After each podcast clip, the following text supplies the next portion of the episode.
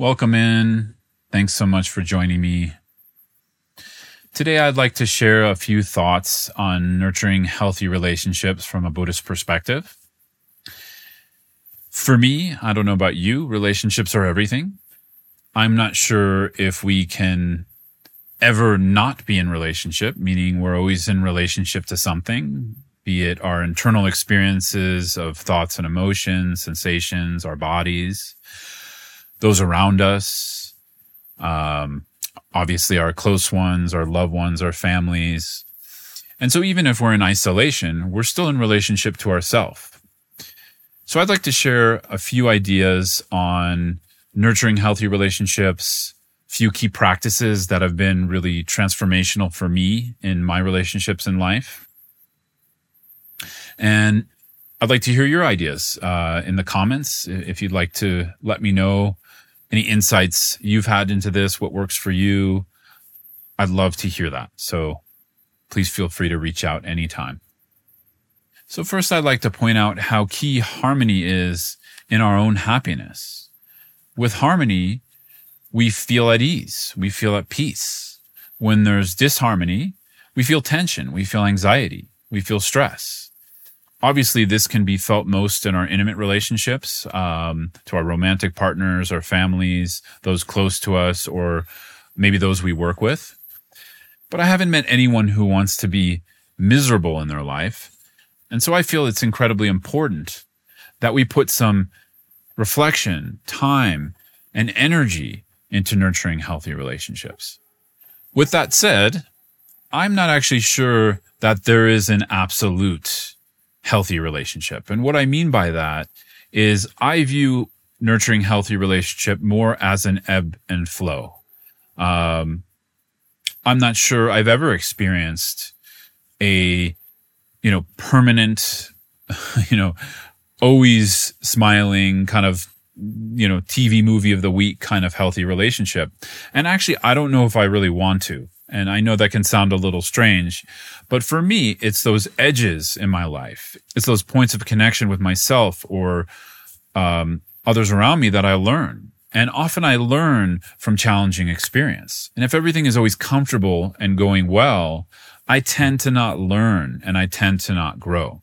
So even if an absolute healthy relationship was achievable, I'm not sure it would be good for us. And maybe I can speak for me and just say, I'm not sure it'd be good for me. So what is achievable? What is possible? Obviously, we can put energy into harmony in our life.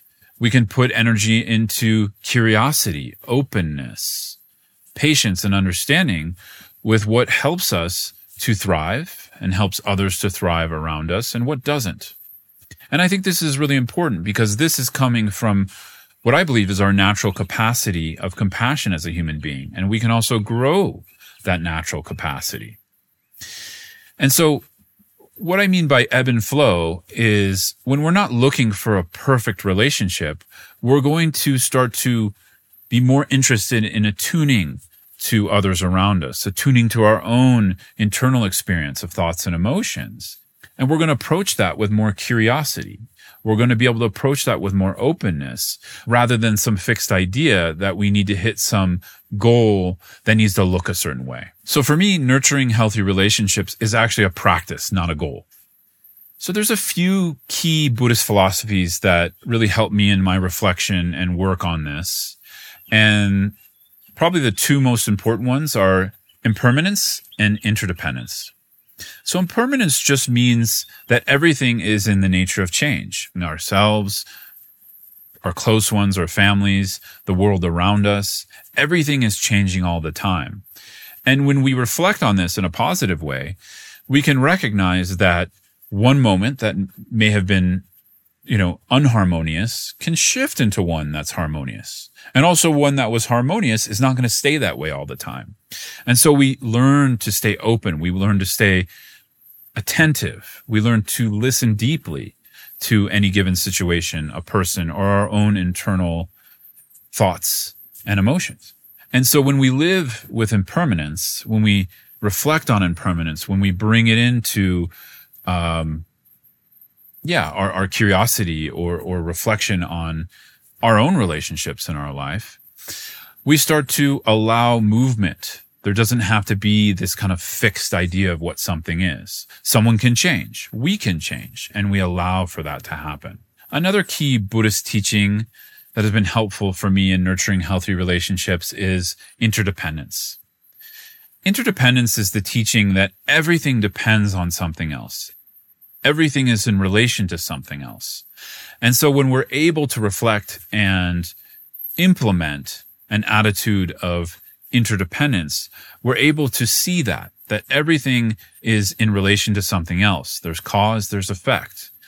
And when interdependence is at play, which from a Buddhist perspective, it always is, and we're able to, again, just as we talked about a moment ago with impermanence, we're able to flow more. We're able to allow more fluidity in our relationships and in our life. So interdependence is a big one.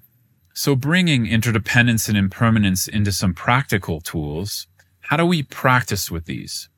And there's three things that I try to implement on a daily basis throughout the day as much as I can that have really helped me in relating to interdependence and impermanence outside of just an idea or a Buddhist philosophy. And these three are a practice of curiosity, openness, and compassion curiosity, openness, and compassion usually happen for me in that order as when I'm able to open up to a more curious introspection into any given situation, my own thoughts, emotions, just whatever's happening around me, there's more questions than answers. There's more interest in, hey, what is the actual reality here than in my own limiting judgments and limiting beliefs? And from there, that leads to a sense of openness, a sense of play in a given situation. From there, a sense of natural compassion can arise because we start to see into the depths of what a situation is. And every situation has a bitterness and a sweetness. And when we apply compassion, at least from the Buddhist sense, uh, maybe with this working definition that compassion is the wish or aspiration that ourselves and others be free from suffering and its causes. So when we're able to apply that, we start to activate a very deep well of compassionate action. And so it's not just that we leave ourselves in curiosity and openness.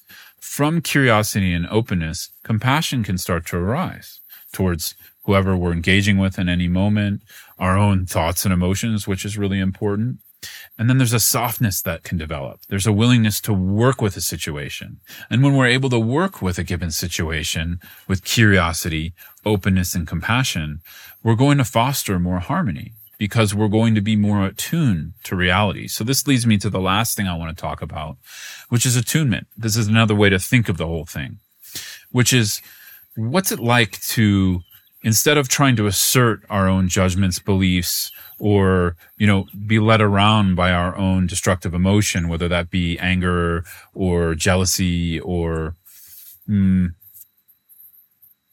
you know, this thought like, what about me? You know, or it's all about me. Instead of being led around by that, what if we choose or we practice attuning to a situation more? So again, for me, curiosity, some open questions, um, openness and compassion to help me to attune more.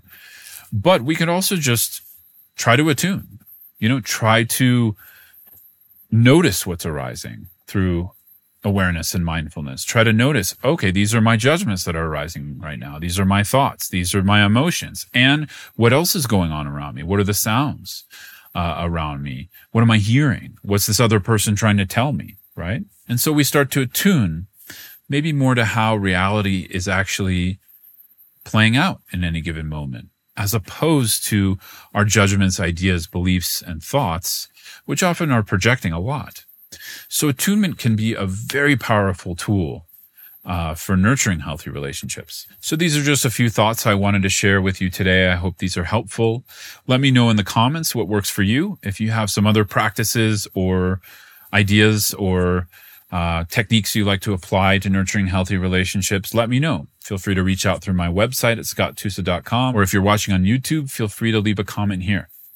Thanks so much. Wishing you all the best.